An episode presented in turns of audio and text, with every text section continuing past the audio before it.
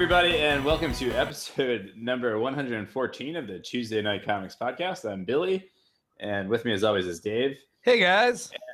Before I hit the record button, uh, Dave and I were talking about Paul Ryan's passing. We're very sad to hear about this uh, this week. It looks like he passed away this past weekend. Yes, not to be confused with the politician. Yeah, that's right. Um, and he was a longtime contributor with Tom DeFalco. He, they they had a, a run on Fantastic Four together, which is where I really know Paul Ryan from. He he did the issue where actually where Johnny Storm married Alicia Masters, who was you know started out as the Thing's girlfriend, then dated Johnny Storm. Um, and in that issue, after What a fluke. Johnny so Johnny Storm and the Thing get into like a big fight, but it's not just because like the Thing is jealous that you know his friend is marrying his ex girlfriend. It's that the Thing has found out that Alicia Masters is actually a Skrull, um, and there's been a Skrull that's been posing as her for years. Um, but yeah, Paul Ryan drew that issue. It's like one of those key like early '90s comics that that it just always stands out in my memory. Yeah, Um, yeah. yeah. And Paul. Ryan did a lot of artwork for Superman comics, and I was a big Superman fan. And he was coming in um, right right when I was kind of leaving. You know, um, he jumped in when uh, they added a fifth Superman title um, to hit all those like uh, fifth week Wednesdays. Uh, so like four Right. times a year, uh, there was Superman, the Man of Tomorrow, and Paul Ryan did artwork on there. And he also was around for the wedding and the red and blue Superman. Um, so like I, I feel like it was when Superman kind of got very gimmicky, um, but at the same time, I I I, I really liked uh, his his style, and I and I liked you know that he kind of had that like Tom Grummett style, and I think that that fits really nicely with the Superman books. Yeah, I know, I agree, and and I totally get what you're saying about extra gimmicky. I remember uh, when the Superman comics, they even did like a like a color forms cover when when Superman was fighting Lobo. Yeah, Uh, yeah, you could put like them fighting all over Metropolis on the cover. I think they did, Yeah. wasn't like a wraparound cover. Yes, yes. Yeah, And, and- and I think the art on that one was by John Bog- Bogdanove. Um, and uh, that actually, as far as gimmicky covers go, that was one of my favorites. It's yeah, that's definitely cool. They, they also did that with the when Superman uh, family of books crossed over with uh, the Milestone books. There was like a yes, uh, a uh, think it was called Worlds Collide, and it was the Yes. first of the the the the story to run through the books, and so you got all color forms of like you know um, all the Superman characters, and then all of the Milestone characters. So um, I I remember they were on windows and uh, uh, and certain lamps in uh, the bedroom I shared with my brother after that. Oh, nice. That's awesome. Yeah, we- um, the the Superman Lobo color forms found themselves all over my house as well. Yeah. Um, but yeah, Paul Ryan. Speaking of his Superman run, Walt Simonson had a nice thing to say about him, uh, and particularly about his Superman work uh, on Walt Simonson's Facebook page. Uh, Walt wrote that he had a full size Xerox of a page Paul penciled for a Superman book many years ago. It was a shot across the Kent kitchen with Ma Kent on a stool reaching up into a cabinet. Clark was in the shot as well. It was a masterful execution of perspective and space and acting and personality in a single drawing that I'm guessing most readers would have zipped right past because it was so wonderfully prosaic. And Walt used it to take into his classes at SVA when he taught cartooning there uh, to show his students what such concentration and drawing could accomplish. And he writes, "Thanks for everything, Paul. Godspeed." Wow, that that that is a that's a great quote. Um, Yeah, and and it's so true. Um, you know, at work, a lot of times I talk about different techniques in design um, to marketers and um, you know just other other people who are are putting in art jobs. And one of the Mm. things I I always say is like the best.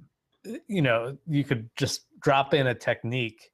Uh, you know, in this Mad Libs uh, are the ones that go unnoticed. You know, like Gotcha. if you use a drop shadow and everyone's like, "Oh, there's a drop shadow," that is a terrible execution of a drop shadow. You know, and so you know, the the point Walt's making here is that like he, you know, did so many things right in that single panel that like you just were caught up in the story and you didn't know that you were reading something that was drawn by a master. You know.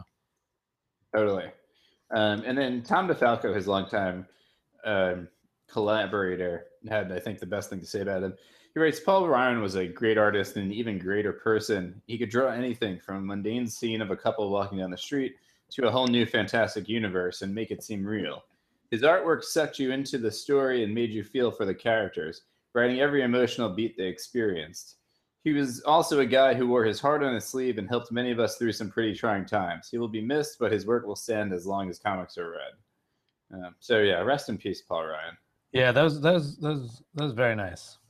Yeah, and he was pretty young too. He was in his sixties. I think he was Oh. sixty nine. Yeah, you know, um, I remember my my dad's dad passed away in the '60s, and I remember everyone was talking about how young he was, and you know, as a kid, I was like, "Wait, he's in his '60s? That's Yeah. old," you know. And now I, you know, I think about it, and you know, Yeah, you're in your mid thirties, and you're like, oof. yeah, I'm like, oh man, uh, you know, that that is kind of young, you know. Yeah. Yeah, like my grandmother's 102, so anything younger than 100 to me is like too early. Like somebody dies at like 96, and I'm like, ah, poor bastard. That's funny. yeah. And uh, Um, and then in some, you know, lighter news, uh, J.K. Simmons was cast as Jim Gordon in Zack Snyder's Justice League movie. This is going to be the movie that follows Batman versus Superman. That's that's interesting that Jim Gordon is in a Justice League movie.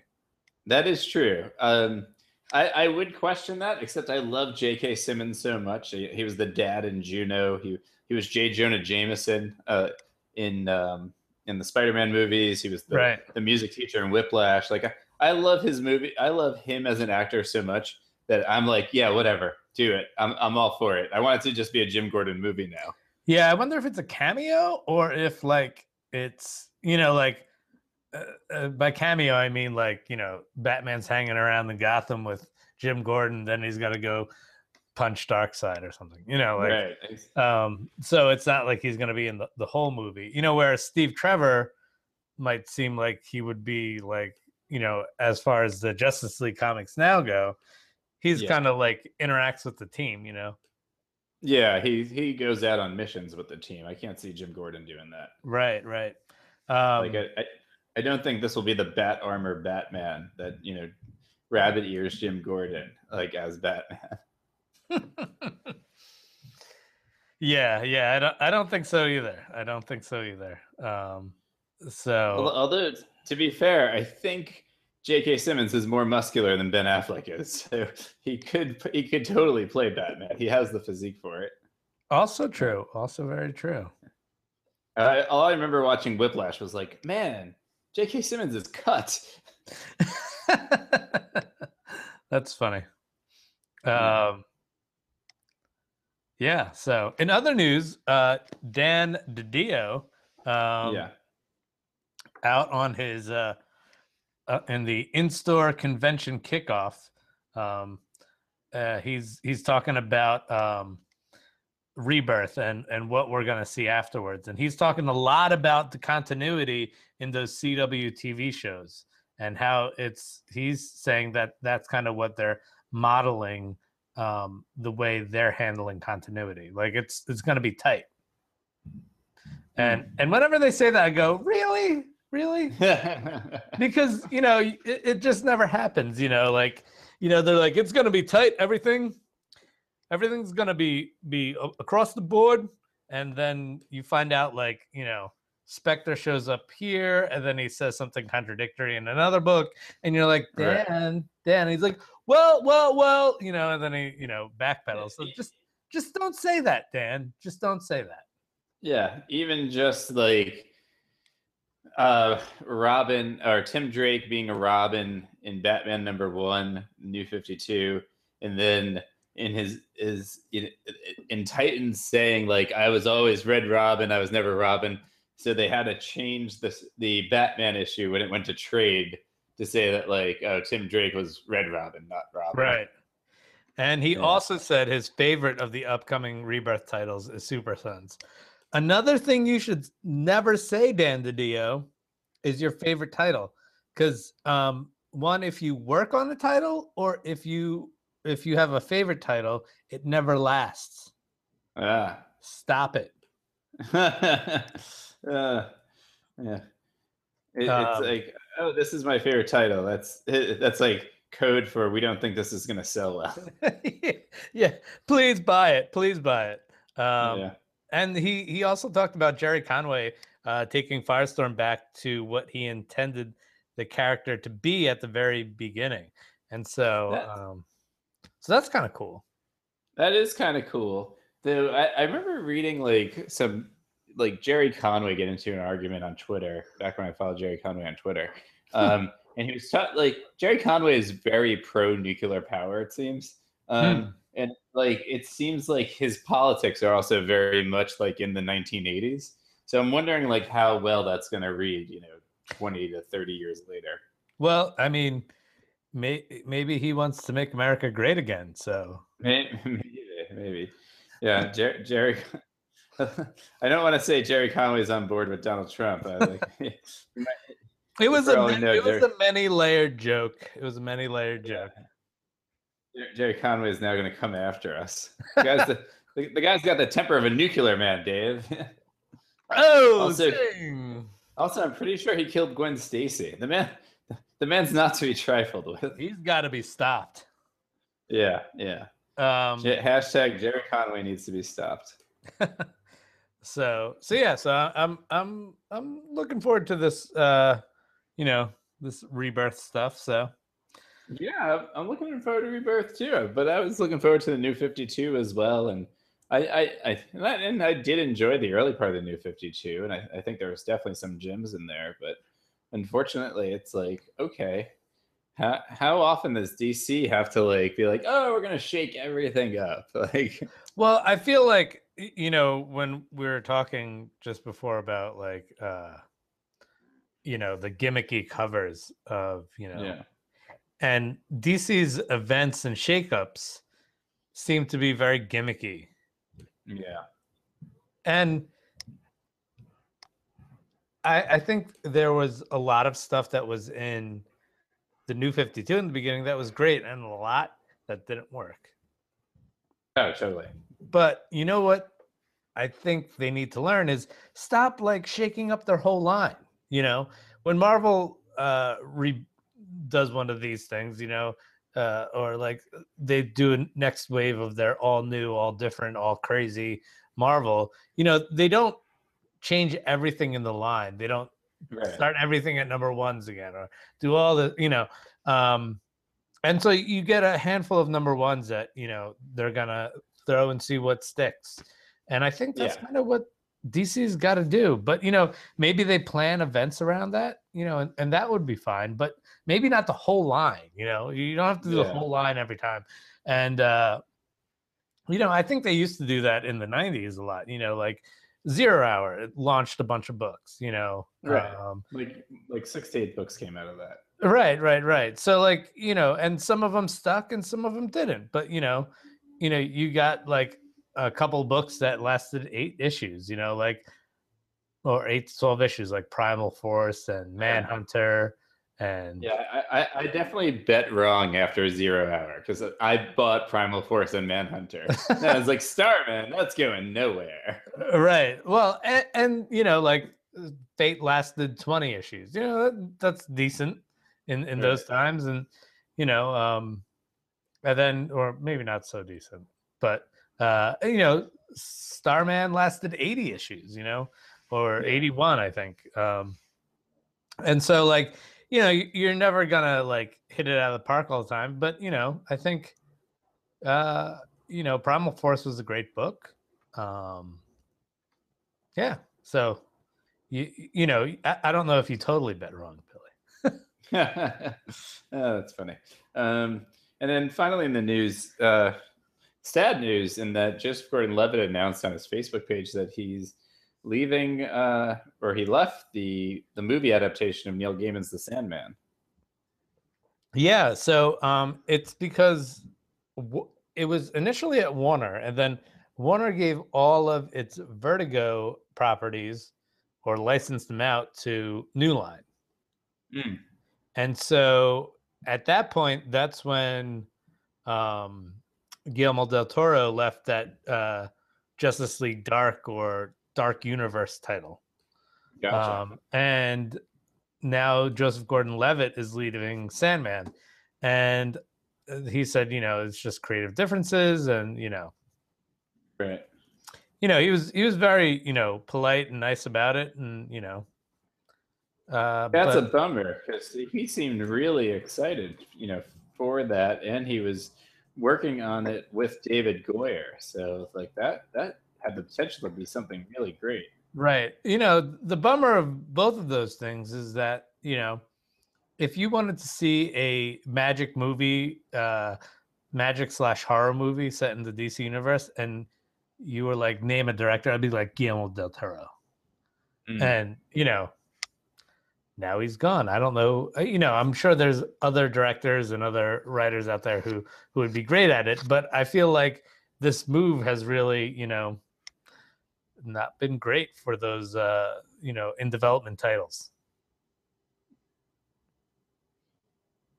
Nice. Yeah. Yeah.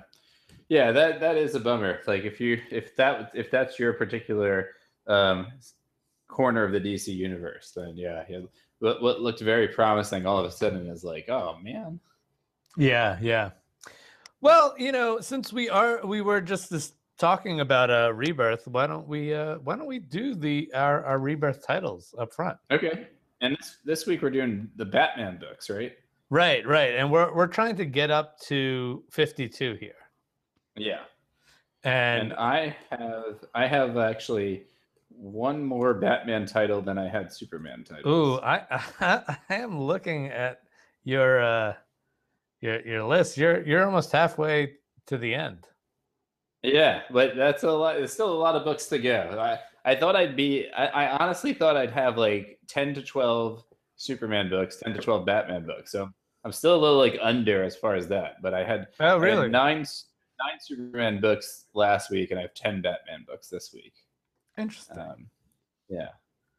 so Uh, so I'll who go, should start? I'll go first. I think you went first last week, so I'll go first this week.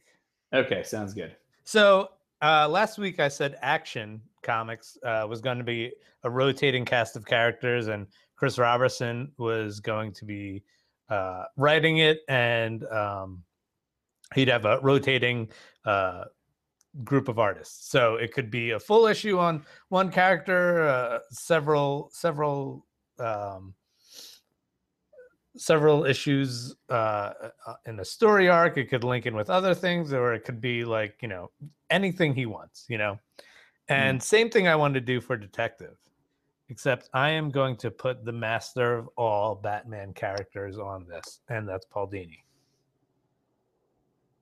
Nice. and he's going to have a rotating rotating cast of artists. Strong, strong you. choice. Thanks. Thank you. Thank you. Next up, Batman. And I like my Batman weird. Okay. And uh, you know, like I loved Grant Morrison's run on Batman. But you know, he's done with Batman. He he wrote uh, a heck of a lot of Batman. And so I'm going to the next best person, and that's Matt Fraction. Wow. Nice, nice, nice choice. Yeah, and uh, you know, but I still want it to be kind of superhero-y, so I'm throwing Jason Fabok in as the artist because I love how he draws Batman. Nice, yeah, yeah. His his Batman and Justice League has has been exciting. Like, I, Yeah. yeah, I agree. I love the way he draws Batman as well. After that, I'm going to a title that I'm calling The Robins. And, you know, there's just so many Robins now, and I like them all. You know, I like them from Grayson all the way to like, you know, We Are Robin. You know, every every which way you look, you know, there's a Robin, and I I I want to see them all. And um Tom King is writing a fantastic Grayson right now.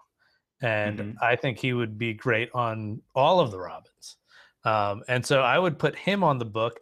And I think Sonny Liew, who is uh, doing Dr. Fate right now, um, has great storytelling abilities, uh, has a, a really great style, and draws young people awesome. So I'm putting him with Tom King on the Robins. And also, Nightwing is getting a book, also by Tom King. And uh, it's the same team that's on Grayson. So Mikel Janin is going to be uh, doing Nightwing there. So it's your Tom King, Robin duo. Nice. And uh, after that, I'm going to go to Batgirl. And in Batgirl, um, I'm going to keep with the creative team that is awesome at Batgirl. I'm going to keep Brenden Fletcher, Cameron Stewart, and Babs Tarr. Yeah, totally. Um, and my same thought goes for uh, this next book, which is Harley Quinn. And I'm going to put Jimmy Palmiotti, Justin Gray, and Amanda uh, Amanda Conner there. Now, Now that's something I find surprising from you. Now, see, I, I it's not my favorite team that I would put on uh, Harley Quinn, but I know that people like it. You know, like that's a that's a breakout series. Everybody loves that series, and because of those creators. And I don't like it in particular, but it speaks to people. So who am I to judge? You know. Hmm. And so while I'm I am definitely somebody to judge because that did not make it into into my ten books that I'm pitching. Oh, really? Wow. Um, so I- yeah, because I was looking at like what would sell too. Like this is Right. like you know, and I'm like, this is this is selling. This is a good thing. Um, my next book is a team book by Gail Simone and Nicola Scott, and it's Birds of Prey. Okay. Interesting. And I loved their run on Birds of Prey, and uh, I want more of it. Except this is how I would have them set it up. I would have Overwatch, aka Felicity Smoak, from the Arrow universe, um, and her pal Black Canary team up with Batgirl and Huntress. So it's kind of like an Arrow Batman crossover book.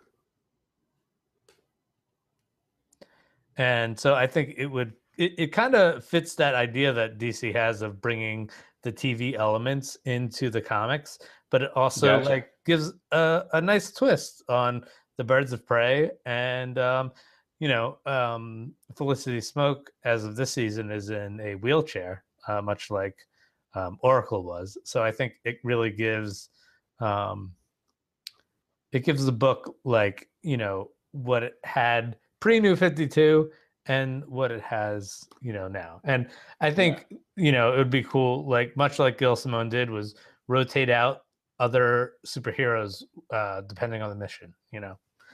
Yeah. And my last Batman book is Suicide Squad. And Okay. I don't think there's anybody else who could handle a Suicide Squad right now than Michel Fiffe.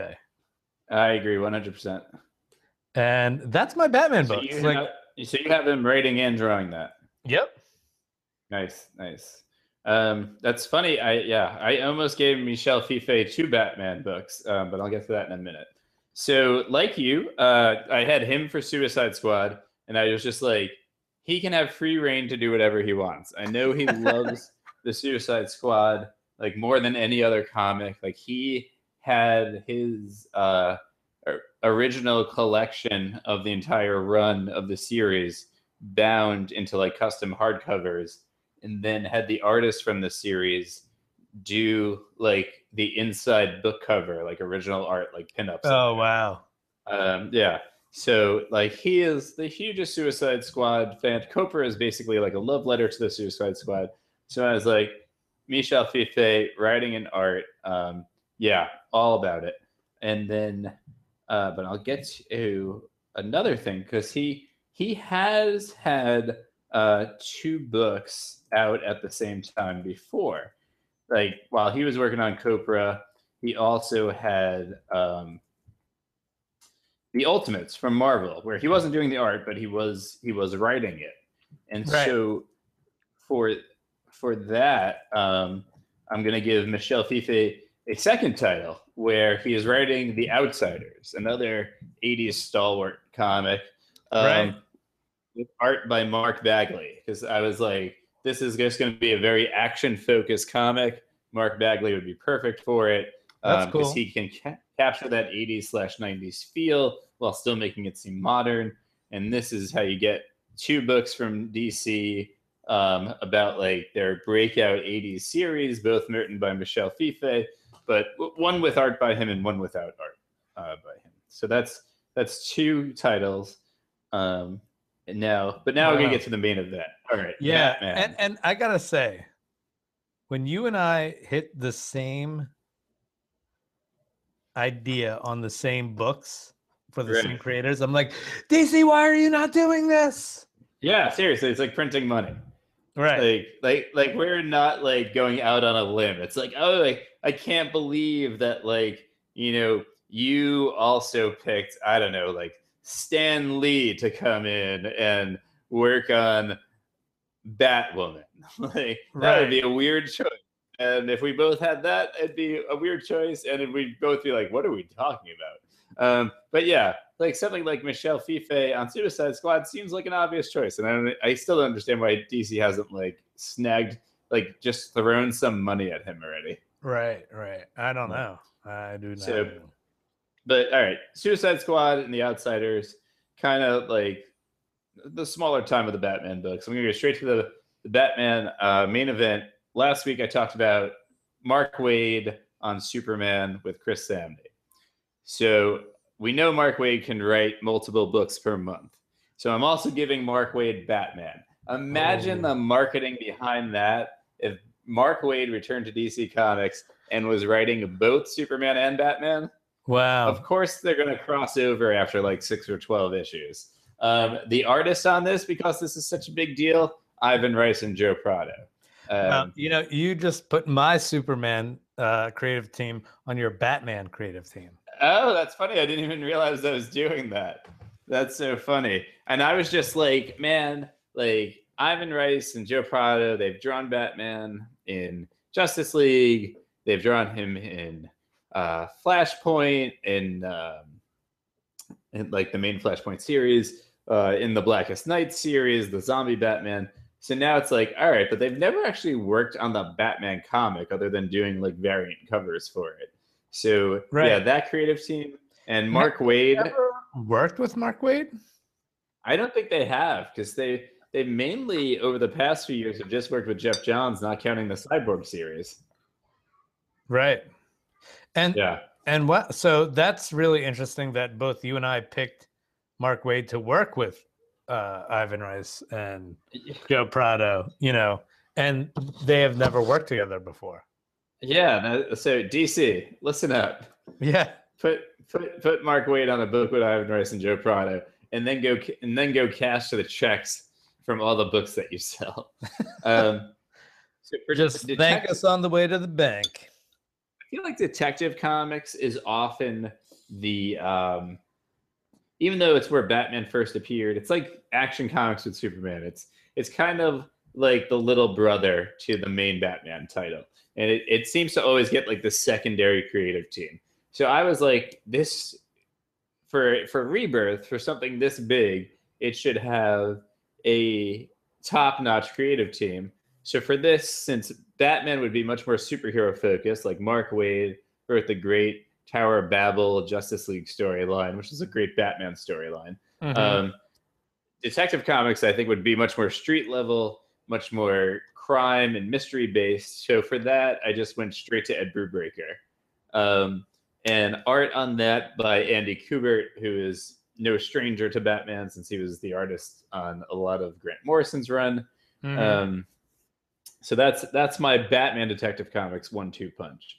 Um, then I've got two really easy choices: Batgirl, Brenden Fletcher, Cameron Stewart, Babs Tarr. If it ain't broke, don't fix it. right. and right. then Black Canary backups in that series. Raise, raise that book by a dollar, and you can afford to put in Black Canary backups by the Black Canary team right. um, the, the previous black this this most recent black canary team Um, and then the other thing is Gotham Academy. Keep the same creative team. This book is like the little engine that could. I don't want it to go away. Um, so now we are six titles deep into my Batman books. And now we're going to get to the sidekicks. So, first, Robin. And by Robin, I mean Tim Drake. Oh. Written by James. Yeah, that's right. Tim Drake back as Robin. Um, you know, like not Red Robin, not not Drake. It's Robin, star uh, Tim Drake, written by James Tynion the fourth, art by Mike McKone, who uh, Ooh. Oh man. yeah, Mike McKone can has proven in the past that he can do acrobatic superheroes.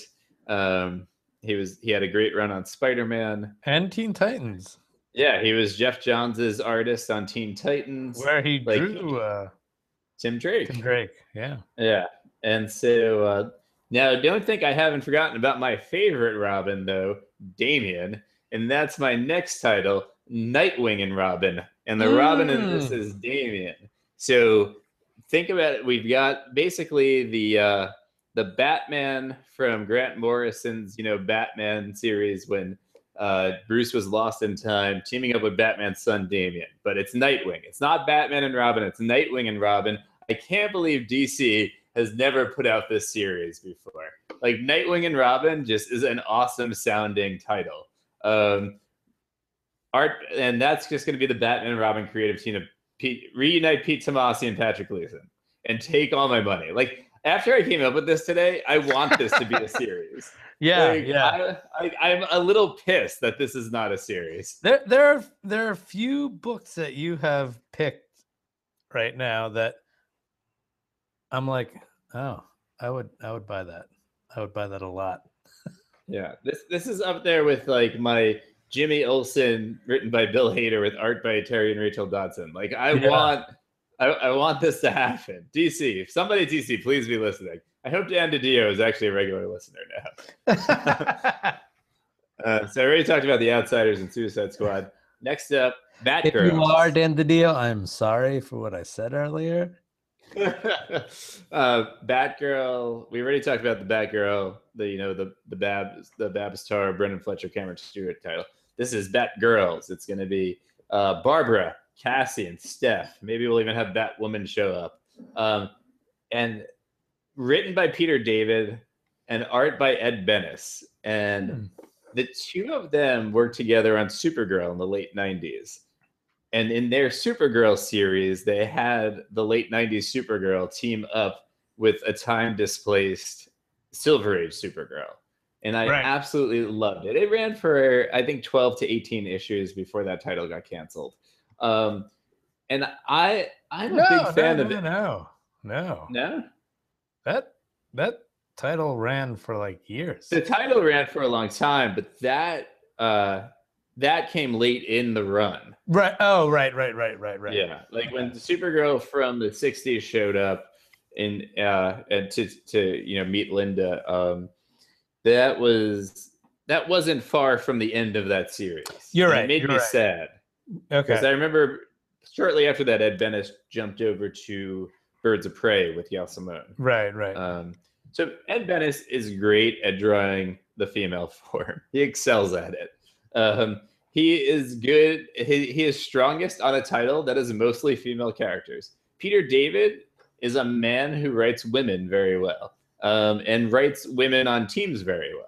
So I think he'd be great for contrasting the different Batgirls with each other. And plus, then we've got the return of Cassandra Cain and Stephanie Brown, who Stephanie Brown, you know, was in Batman Eternal. She had a major part in that. Cassandra Cain has pretty much been absent for all of the new 52, right? Like I haven't been missing something. um, I don't, I don't I- like, I, I, I, think, she, showed might. up- I think she showed up maybe in Batman Eternal.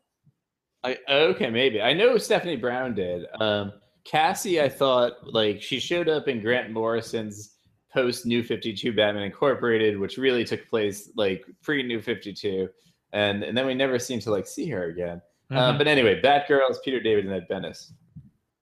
Brings me to my next Batman title, um, Tales from Arkham Asylum. This is going to be an ongoing book with a rotating cast of characters, um, written by Neil Gaiman. He can pick and choose whoever he wants from the Batman villains who are locked away in Arkham Asylum. Art, new artist every three issues. Like figure Hmm. like every one of these will be a two to three issue arc. A couple of one one sh- like one and duns thrown in two. New artist every storyline. Neil Gaiman basically gets free reign to write whatever he wants with the Batman villains. And the Batman villains are so kind of like through the looking glass that I think they'd be perfect for Neil Gaiman just to like run wild with. And I that doesn't even have to like necessarily be in continuity, you know? Yeah. And again, printing money. Yes. And then finally is a personal favorite of mine, Little Gotham by Dustin Nguyen.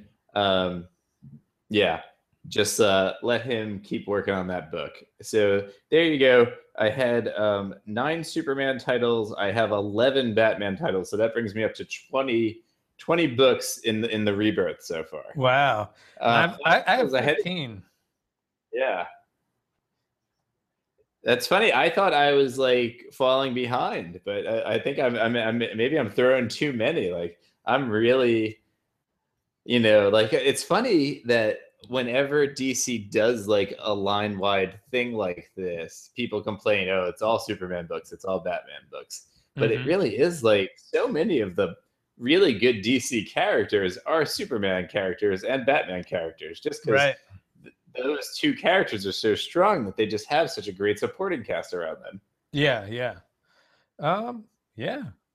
Wow. Now, I'm glad that neither of us did like the four Batman titles, though. You know, like there's we didn't do Legends of the Dark Knight or like Batman, fourth week Batman book. Right, right. You know, I think we both like kind of were like, okay, there's your main Batman book, and then your secondary Batman book. And my idea with the secondary Batman book would be that like it would also play kind of like that showcase that uh series that DC did in the 90s where like if you did have like a breakout character in that, boom, you're off and running. Right. Um, but uh, yeah, we we we didn't be like Batman this, Batman Legends of Dark Knight, Batman the Cape Crusader. That's that's never been a, a a title, though. I think it should be. Mm. Um, but yeah, you get my point. So uh, so next week, um, what do you want to? So, uh, are we just gonna do like Do want just everything else? do the rest? Yeah, and break it down into groups. You know. That sounds good. Yeah. Yeah. It's it, like with the Batman, you could get a lot of Batman books. With the Superman, you get a lot of Superman books. But it's not like we're gonna be like, all right, next week's gonna be the Aquaman books. Like, Or but, yeah, like, or the the Green Wonder Woman Lantern book. books. Like get like at most five out of that if you really stretch it. Right. And even like uh the Wonder Woman books, like of their big three, you know, Superman, Batman, Wonder Woman, it's usually Wonder Woman. Um, so yeah, so I think, you know, I'm gonna I'm gonna come back. I- I'm gonna tell you I'm gonna hit hard with some Flash and Arrow uh next week. nice. And uh yeah, so all right, cool. So next week, uh the new 52s. The new 52s. I love Uh, that name. we will we will get into the rest of the DC universe and how we break it down to 52. Perfect. Um, awesome. So let's talk some Tuesday night book club then. Yeah, yeah, Um, yeah. So Miracle Man Volume 1 Dream of Flying. Yes. And What did I think? didn't I loved it. Um I it like to me this was you know it- the, the 80s are known for deconstruction of superheroes and also the beginning of like the grim and gritty era of superhero comics. And a big complaint of that era is that a few people did it awesome in the beginning and then everybody copied off it. And this is an example of it being done awesome in the beginning. Right. Like, Alan Moore really, you know, took the concept of Marvel Man, Miracle Man, which is basically Captain Marvel, um, you know, the Fawcett DC Captain Marvel, uh, and really deconstructed it, like down to even when like Miracle Man reemerges in the 80s and he's explaining to his wife like his past, uh, she's like, that sounds so silly. Like, do you hear what you're saying? And and it really does. Like when you think like if if someone told you a story uh, as happening like in real life and it was a silver age like thing, it's so convoluted and usually like needlessly complicated plots and stuff. Um, for for basically like simple things. But I, yeah, I I absolutely love this. I thought the artwork was gorgeous. I really liked the um, the the writing, like or the writing by the original writer as he's credited, because Alan hmm. Moore did not want to be credited. But uh, yeah, I thought it was fantastic. What did you think of it? Um, I loved it. Um, yeah, and I think anyone who loves the genre of superheroes should read this book. Yeah. And I think that it has influenced um, a lot of creators going down the line. And uh, it, it, it really gives way to what we see with um, Alan Moore and what he does in Swamp Thing and consecutive series. Uh, you know, the you know, playing with what the what human identity means you know? Mm. um, and how you know miracle man might be uh, someone different from uh, uh, michael moran you know? Right. And and that's something that's a theme he plays with in swamp thing. And so you know he he dives into that deeper after this you know? Yeah and totally. I, and i and i think that's really interesting. And I, I one of the things that I like to see is like themes throughout, you know, authors' work, you know. Um, and you know, we talked a little bit about that with uh, Jeff Lemire and you know, Sweet Tooth to Descender, you know, and I think you could also see that with um, Miracle Man to Swamp Thing, you know, as different as those stories are, you know. And um, I think you could even see it reverberate throughout, you know, Grant Morrison's work, you know the idea that you know those 1950s comics that uh, Miracle Man was in were were all like uh, a virtual reality. You know, it's something that uh, Grant Morrison used in his Batman run, uh, explaining the '60s comics of Batman. Mm. Um, so you know, I, I think I think this this series uh, influenced Grant Morrison so much. Um, oh, totally. That's, that's, what I got when I was reading it a lot. I was like, wow, this influenced Grant Morrison a lot. And, and the idea of what an identity is and, and that kind of stuff. And that, that really, you know, especially in Grant Morrison's early work with like Invisibles and, and, and those books, he really is thinking about what it means, what your identity means, you know? Mm um, and that is played with a lot. And I think you know you even see like Kingdom Come, you know, uh, oh totally, and, and how um, Kid Miracle Man in here, uh, you know, stays uh, Kid Miracle Man, you know, um, and how that influenced Mark Waid, you know, yeah. uh, with his writing of Kingdom Come. This is uh, a series that has definitely influenced everything that we've read, you know, and it, it's so nice that we get to read it now, you know. Um, it was yeah. it was unavailable for a long time, so um, I, I, think I think it's it's great just to to read and see what kind of effects it had. And um, I know earlier in our podcasts um, we talked about the book that Grant Morrison said that this guy had that Alan Moore had read um, that kind of hits the same plot points as this. And I was hmm. on. Did you read that?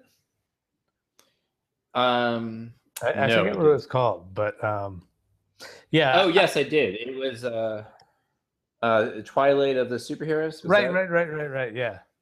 Yeah, I had read the uh, like the the pitch for that, and it's it's rather long. Yeah.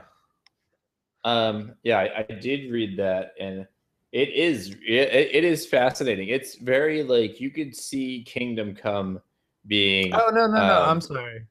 I think we okay. talked about. Um, there was a writer who wrote a like kind of a pastiche, uh, a novel, uh, uh, a prose novel. Oh, okay, yes. Now I know what you're talking about. I'm sorry, I misunderstood you.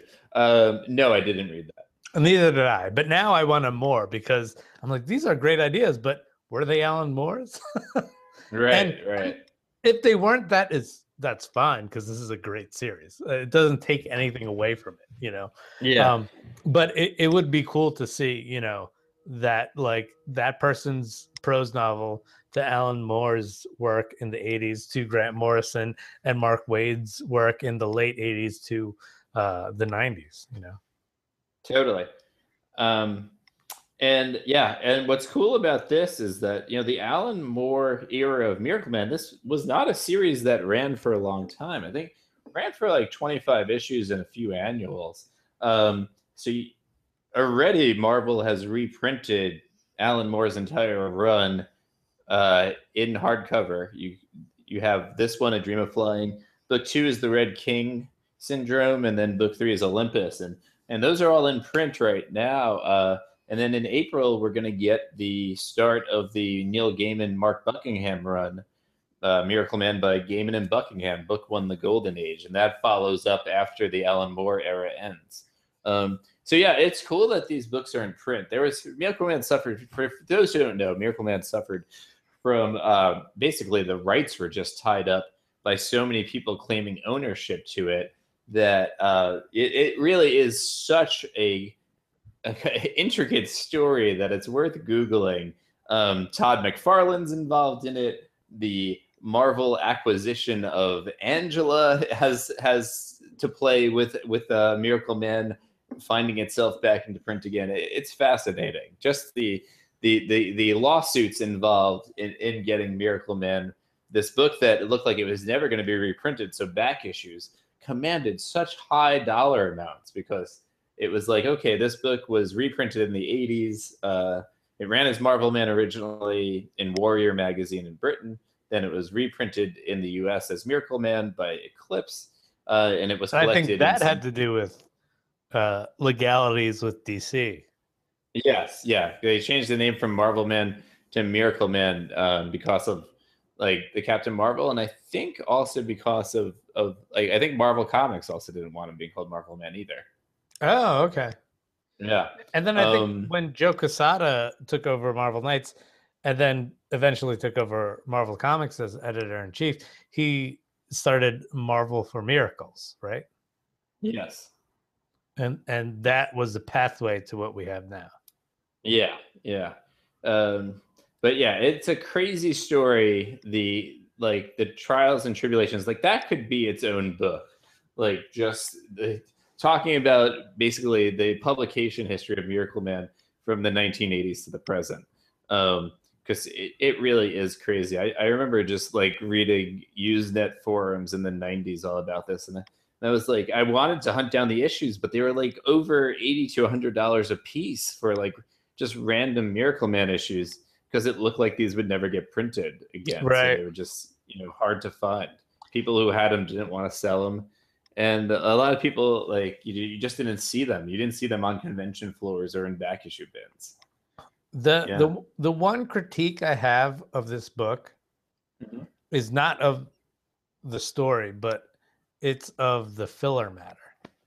Hmm. Um, And that's funny because I didn't find the stuff to like all the bonus content to be filler. I actually enjoyed it a lot. well, Um, I, I liked it. I, it's Mm. I think it was just how it was presented. okay. Um, I kind of wish I was able to just read Alan Moore's run through, Okay. and you know, I think they picked select Miracle Man comics nicely in that like sometimes they played into the story a little bit like um and it, it really gave you an idea of what Moore was basing his story off of, you know. Right. But after each issue, when I read like you know essays and or as it's presented in the book, after each chapter, you read an essay and you read old comics that aren't like- Oh, okay. Did you read it in single issue? no I, I read the uh the trade Oh, that's but like I guess the digital version then is different than the print version of the trade because I read the print version and it's just the the issues that are collected. Um, so what what was it? The first six issues or the first eight issues? Uh, and then in the i think it's well there's only four issues of miracle of the Man. Alan Moore. yeah Okay. So in in the uh, in the print version of the trade, I think the print version of the trade and the digital version of the trade must be different then, because Oh, I, I know in the in the in the print version of like in the single issues, um, there was the Alan Moore lead story and then a uh, like a, nine, a 1950s 1960s backup story. Uh, in the trade though, it just goes through the straight Alan Moore story and then you've got um, as a backup uh, following it you get a story from i think warrior annual where um, miracle man teams up with this like sa- samurai looking guy um, who has like time powers and this Right. is called uh, and then it was followed up with a story based on that character and like his legion of characters, um, which I thought was kind of cool. It's called Cold War, Cold Warrior. It was Right. like a, and and then after that, it was just like a lot of production stuff. So like a lot of original art. Um, you got to see like uh, painted covers and just like yeah, just a lot of production material and variant covers and stuff like that. wow huh yeah that's yeah, totally I- different um how Yeah, i, I, it- I it started with the original Miracle Man's strip or, Yeah. or comic book. And then that book led kind of seamlessly into Alan Moore's book, uh, which was nice. Hmm. Um, Well, did did it start with the invaders from the future? uh, yeah. Okay, well that's part. That's the Al- that that that I think is an Alan Moore comic. Oh, so it was made to look like an old comic. Yeah, yeah. Oh, okay. And then after that, they went back into an old comic. Um, Oh, interesting. So that's what confused me, where I, you know, because like I couldn't figure out who was who, you know, like, I mean, Gotcha. good, but now looking at it, I couldn't figure out who was who. Where I, I didn't realize that he was, you know, doing a pastiche of like what those old comics were. Yeah, yeah. Um, Um, that's interesting. Then the digital version, it's collect. It seems like the digital version is a collection of the single issues that Marvel put out because every one of those single issues had a backup story that was like old time uh Miracle Man. yeah, yeah. So like it was that, it was the essays. I liked it all, but yeah, what you read sounds much more cohesive. Yeah, no, it totally was. Um, because every issue just bled seamlessly into the next one. Like they didn't even put the covers separating them. Uh, Oh, so yeah, as, this as soon was- as like as soon as one issue ended, you just knew a new issue began because there was a new like the new title page appeared. Uh, The title that, pages sounds, weren't. that sounds way nicer. Yeah, yeah. Because I, I remember you emailed me and I was you were like, oh, there's so much filler, and I was like, yeah, you know, because I, I I was like 75 pages into this, and I'm like, man, there's a lot of book left. But then the book ended up being this backup story on this like you know Cold War, Cold Warrior, which Miracle Man isn't even in. It's just re- regards uh, like a, a side character. And then after that, it's uh, the trade has about 30 or 40, actually 50 pages of variant covers, um, sketches, concept sketches, and then like production artwork and which mean, was really cool. It was yeah it is cool you know like i looked at all of it you know but it just broke up the story really in an odd way Totally. Um, yeah, that it sounds like it was not presented well in the digital version. Now, that's good to know because I was planning on buying the digital version of Volume Two, the Red King Syndrome, but I think I, maybe I'll just order the print one then. yeah Uh, i Hmm. might do that myself Yeah. Um, that's a that's a bummer that they kind of like had a bit of a snafu on the uh, on the digital version. yeah yeah It's like when you put a digital trade together, you expect it to just be the same as the as the print trade. right Um, huh so that's weird that is weird. Um, so now we don't have a book picked for next week. Uh, so I want to know. I I kind of want to read Salvation Run. I think watching so much DC's Legends of Tomorrow has me wanting to like read a uh, a Heat Wave and Captain Cold story. Ha! all right Uh, let's do it. so I wanted to th- here. Have you ever read it? I also never read that book.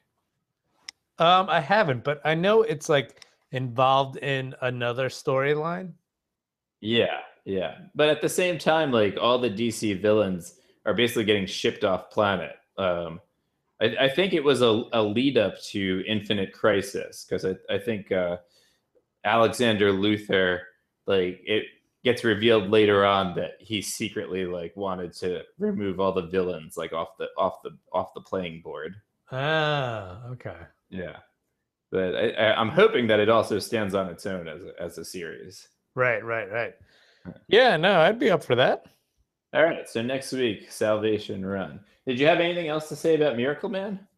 So I feel like this is a book that not only have a lot of comic book fans not read, but I wouldn't be surprised if this is a book just people haven't heard of.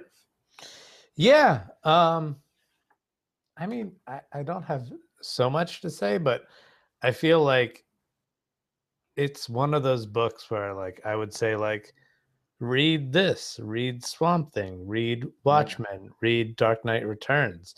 Then, you know, I, I Yeah. feel like it's like you read Sandman, Kingdom Come, and Yeah. And then I feel like a great sequel to um Watchmen is the authority Oh, totally. because it, it just takes it a step further, you know. Right. And I, I still think that holds up in some ways, you know. Yeah. Oh, And definitely. And I feel like that is like the way you should look at the superhero genre, you know. And and, and I would add stuff in there like Animal Man and you know the Invisibles and you know other things like that. But you know, Mm. I, I- I really think that you know this is like a great starting place in like the modern era of comic books. Yeah, I was surprised both um, how much I liked the Miracle Man series, and then also how well it stood up. Like it, it, it definitely, you know, the politics involved in it. It's very like nuclear war and Cold War stuff. So uh, it definitely comes across as an '80s comic, but it doesn't seem dated. You know, like even even if the politics are dated, it the story doesn't seem dated. The emotional content of it doesn't seem dated. Right, right. Yeah. And and I think what was nice is that it looks like Marvel recolored it. Yes. And so that that does a lot for the art.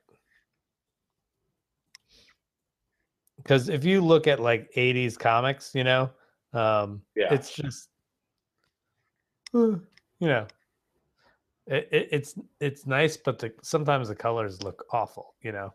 Yeah. And, yeah, I agree uh, with you. I think as far as like a visual art form, like once we got into computer uh, computer um, coloring, it just enhanced the you know art form so much, you know. Yeah, so- totally. So yeah, so are you ready to jump into the twenty? I am, and my twenty has a huge change. I had tw- exactly twenty dollars worth of books, and then I realized something. There's a book coming out this week that I need to buy, and that is DK3 number three, the hardcover version, and it is eating up thirteen dollars of my twenty. Oh man. Yeah, so gone are a couple of books, but I I am loving these oversized hardcovers, and I'm like, nope, that just jumped up to the top, and I was like, uh, oh, maybe I won't mention it. Like, nope, I'm really loving the presentation that DC has put into these hardcovers of DK3, and I'm I'm in for all nine issues. Um, that's how long the series is, right? Uh, yeah, or, eight or or- nine. yeah, something like that. Yeah. Um, uh, yeah, I'm all in. I'm hoping that the last one, which comes packaged with a slipcase to hold them all, isn't hard to find. Like I could see people just buying that out of speculation. And Mm. then people like me who have been waiting three weeks after DK3 issues come out to just pick up the hardcover version get screwed. I'm really Yeah. hoping that doesn't happen. All right, so that's 13 bucks. It's going to be a short 20 for me. Um, then the next thing I am picking up is Baker Street Peculiars by Roger Langridge and Andy Hirsch. Um, this is a cool series. It's an indie series, so uh, you know make sure your store has ordered it because um, Roger Langridge and Andy Hirsch are doing. It's a Sherlock Holmes comic set in 1930s London. Um, and it's about the famous detective Sherlock Holmes, except Sherlock Holmes doesn't actually exist. He's a fictional character created by housekeeper Mrs. Hudson, which, if you're a, Sherlock fan, you'll recognize, who has been the real detective all along, writing Holmes' adventures under the pen name of John Watson and riding around the city in disguise. Um, so it turns out there's no John Watson, there's no Sherlock Holmes. It's all the invention of Mrs. Hudson, you know, like Sherlock Holmes's landlady.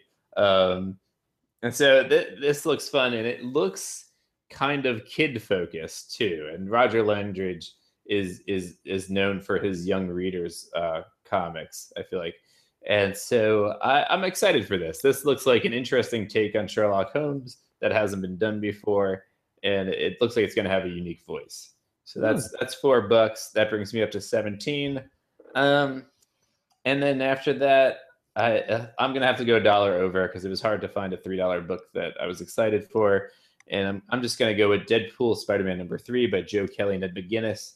It's a four dollar comic. Can't pass up these characters with this creative team. It's just like it's too much like all like signs pointing Billy by this. Like give it a Todd McFarlane cover and like just take my money now.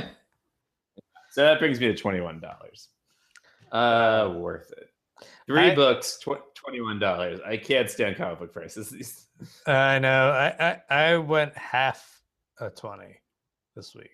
oh wow! Yeah, so I'm going for Earth 2 Society number 10 because Dan Abnett is now writing and I love it again. Like this I'm so excited that I love a Justice Society book again because that is my favorite team, you know. That's my favorite book.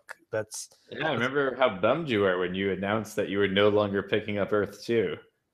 yeah, and so I'm also picking up uh uh Telos uh number 6 by Jeff King and Igor Vitorinos. Vitorino. Yeah, Vittori- Uh, Vittorino.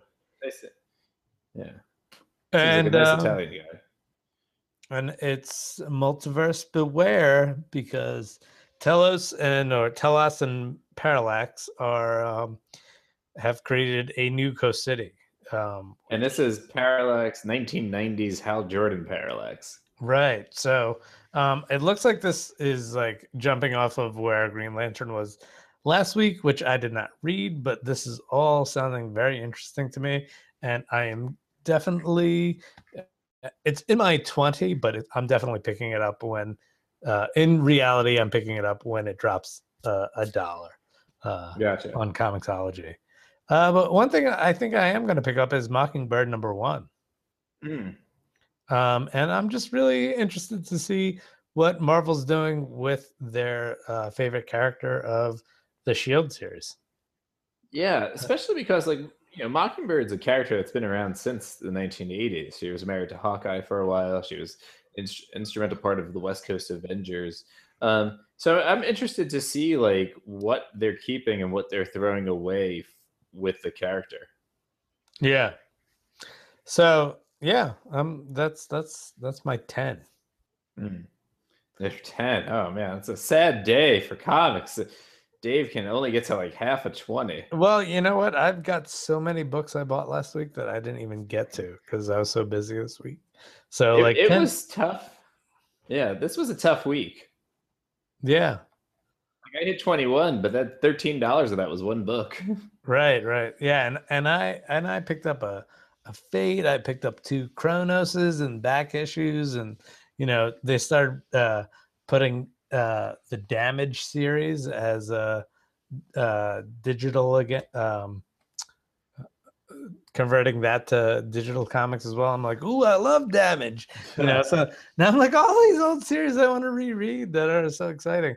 And uh, you know, last week was also big because you know, I think Martian Manhunter came out uh, uh, on uh, the the recently reduced, and so did Aquaman, and so did uh, Omega Man and Cyborg, and so a lot of books came out last week that I did not get to, um, and so I'm I'm I'm definitely getting to them this week. nice. So what did So you what else? Ooh. Oh, Uh, oh, what's oh, I see what you're doing. I- I actually read a bunch this week. It was a, you know, this wasn't just like, oh, I got to read what's in the book club. I, I also read Spider-Man: The Clone Saga by Tom DeFalco and Howard Mackie writing, uh, art by Todd Nauck. Now, this is uh, a mini series that came out in the 2000s. Um, it was a six-issue series, and it basically pared down the Clone Saga, which ran the- in the intro for this series, they admit that the Clone Saga ran way too long. Um, so they got two of the original writers of the Clone Saga and artist Todd Nauck, who um, at that point had already done the Obama story in Spider-Man, um, to tell like a pared down version of it. And it, it, it was they cleaned up a lot of the mess and they removed uh, like the less memor- memorable characters like Traveler and the Scryer and the legions of Scryers. Like Ben Reilly, the Scarlet Spider is still there. Kane is still there. The Jackal is still the villain. They actually changed the story around about who the real like big villain is at the end. Um, and interesting, like Norman Osborn still comes back, but has like a heroic twist at the end. So this is Hmm. definitely not in continuity. Um, but uh, yeah, so it, it, it's good stuff. Um, it's worth reading. It's on Marvel Unlimited. So if you have Marvel Unlimited, I totally recommend it. And then I read something else on Marvel Unlimited Daredevil number 238 from the 1980s. This was written by Ann Nocenti with art by Sal Buscema. Um, this is Daredevil versus Sabretooth. It has a very iconic cover of Daredevil and a blonde girl who turns out to not be Karen Page in uh, in like the Morlock sewers. This occurs during the mutant massacre, and you have a jumping Sabretooth attacking them. Um, it is a cool story, and it Ann Nocenti does this like great thing comparing Sabretooth to an actual tiger, and how like when tigers are in the zoo, you know, like their their their their brains just aren't the same as like a regular tiger, and how basically the character Sabretooth it- when he's not being hired to go kill people, like he doesn't know what to do basically. So he's kind of like just wandering around the Morlock tunnels um, and doesn't have like a purpose. This takes Hmm. place. It doesn't say when it takes place, but it clearly takes place between Uncanny X Men 212 and 213. Uh, In my opinion, it's one of the better Sabretooth stories out there, which is funny because Uncanny X Men 212 and 213 were also two very excellent Sabretooth stories. Like before that, he was just you know, an Iron Fist villain. And then Mutant Massacre is really what brought Sabretooth into his own. Um, besides those two Chris Claremont issues of X-Men, also this issue of Daredevil, like really helped make him a very cool villain. And then the the cover, I was very surprised to find out because I'm very familiar with this cover. The cover, I could not believe it, was actually done by Art Adams. And if you look up the cover for Daredevil 238, it is a very un-Art Adams looking Art Adams cover like Hmm. looking at usually like you look at an Art Adams drawing, you say, "Oh, that's Art Adams." Um, and this cover, I was like, "That's Art Adams." I just didn't see it, um, but it's a great cover. So, what did you read? Uh, I I only had the time to read two books. Well, one was a trade. So, um, Batman and Robin, Volume One. I only I only Born had time to read two books, but one of those books was six books. well, it was, it was a great book, and uh, oh yeah, and I started it at the beginning of uh, last week, and I just couldn't put it down, and I was like, I should be reading uh, Miracle Man uh, to get ready, and I was like, I can't. This is so good, and yeah, uh, it really was great. uh, it's by Peter Tomasi and uh, art by Patrick Gleason. um, and man, it's so good, and And this was the basically the start of the new Fifty Two, right? Yes, uh, correct. It is Yeah. the start of the new 52, and um, it's about Bruce really acting as a father to Damian, you know. Mm. And um,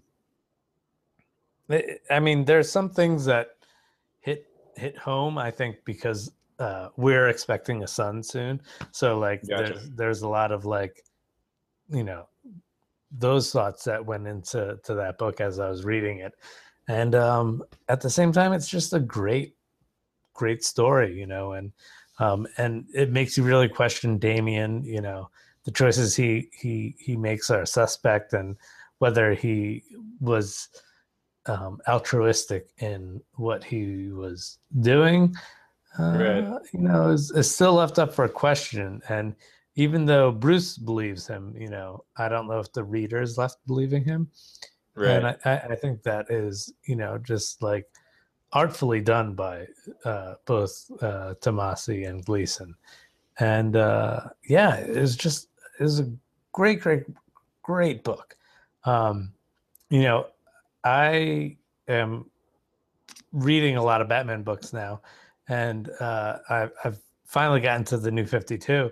And what Scott Snyder has done, what uh, Kyle Higgins has done, and what, you know, um, um, Peter Tomasi has done on Batman, it's all been great.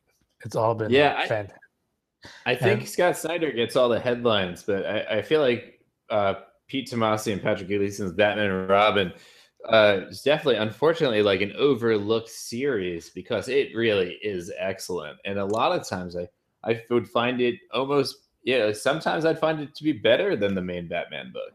and I, I think it it walked this line of being a continuity between Grant Morrison's book at the time Right. and uh, Scott Snyder's book, Yeah. And it- totally. and it did a fantastic job of it. You know, um, I, I I can't recommend this book enough. Yeah, and it only gets better. Um, because I found myself reading the same volume a few months ago, and then just basically like plowed through the whole series because it it really is great. And uh, Tomasi and Gleason they just keep building on previous is- issues. Um, so you know, Gleason a lot of the stories end up being involved in the Batman crossovers like Court of Owls and Death of the Family Right. but at the same time, uh, Tomasi is able to build his own story that he keeps coming back to. And then Gleason's art, I think, is just insanely good. Like the draftsmanship, like in that first issue with the pearls um, dropping down into the sewer, like absolutely gorgeous. Like I could spend like 10 minutes looking at some of his pages. yeah. Yeah. This was a fantastic series. Yeah, yeah, highly recommend. I definitely agree with you. Born to Kill, uh, Batman and Robin Volume One. It, it is a great book. Um, and outside of that, I read Old Man Logan number three, um, by Jeff Lemire. Oh, nice. How, how was that? Um, it was a blast, and th- the one thing that like bums me out about these books is the price and how quickly I go through them. Yeah, Um, it was a blast, but it was also I read it like super quickly, you know. oh, yeah. And uh, at the beginning of the book, I was like, "Oh man, I can't wait for, you know, more, more Kate and and Old Man Wolverine." And it it quickly goes sour. But um, oh, really? uh, toward, at the end of the book, we we get Old Man Logan and Old Man Steve Rogers meeting. oh, nice. Present day Steve Rogers, who's an old man. Yeah, yeah. So uh, I, I think I think this book is is is really good, and and it's I think we're we're following Logan as he's figuring out that maybe he came into the past of a another universe. Oh, interesting. He's not in his reality. Gotcha. And so, so he's he's trying to change things, and it might like, right. It, it might be you know futile. Doesn't right. So, hmm, so that's yeah. interesting. Yeah, I want to read that issue. I didn't get a chance to though. Um, you'll enjoy it. You'll enjoy it. Mm-hmm. And that's it for you this week, right? That is it. That is it. Okay. Um, so we've got an important announcement, everybody. I wanted to wait until the end of the episode to say this because you're the true fans. Um, and there may or may not be an episode next week. My wife is due. Uh, we're expecting our first child, the birth of our daughter. My wife is due on Thursday. So that is two days from now. Um, while you're listening to this podcast, she might be in labor. Now, um, she might go on Thursday. She might go before then. She might go after then. Uh, there's a decent chance that when we're recording this next week, when we would, would be recording next week's episode, she might be in labor. So obviously there there might so there might not be an episode next week. Um, either uh, and then with Dave's upcoming birth uh, of his son, we might have we might end up going on hiatus just because there are both of our families are growing very quickly. Yeah, we we might wait till our schedules uh, get to a schedule again until we uh, come back. Yeah, so 114 weeks in a row. I have to say, Dave, we exceeded my expectations on on, on this podcast, and I love this making this podcast every week, which is why I, I wanted to hold off on this announcement for as much as possible. So I'm hoping that we will be back next week with episode 115. But if we are not, um, you know, please know that that we have immensely enjoyed creating this podcast for you for the, past more than two years. Uh, and once things do normalize again, we do hope to come back to it. Yeah, and maybe we'll have some co-hosts crying in the background. Yeah, that's true. That's true. Uh, y- young uh, Bruce Wayne Hennihan, or I'm sorry, young um, Clark Helena? and Tomko, and yeah. Uh, yeah, Helena Wayne Hennihan. That actually sounds nice. Gotta, Ooh, gotta run that one. By, man, I gotta run that one by my wife. There we go. There we go. Yeah. All right. So everybody, thank you. Um, have an awesome Tuesday night. Uh, have an awesome week, and I do hope that we will be talking to you again next week. Yes. Yes. Happy Tuesday nights if we don't see you. Yes. Yes. All right. Good night, everyone.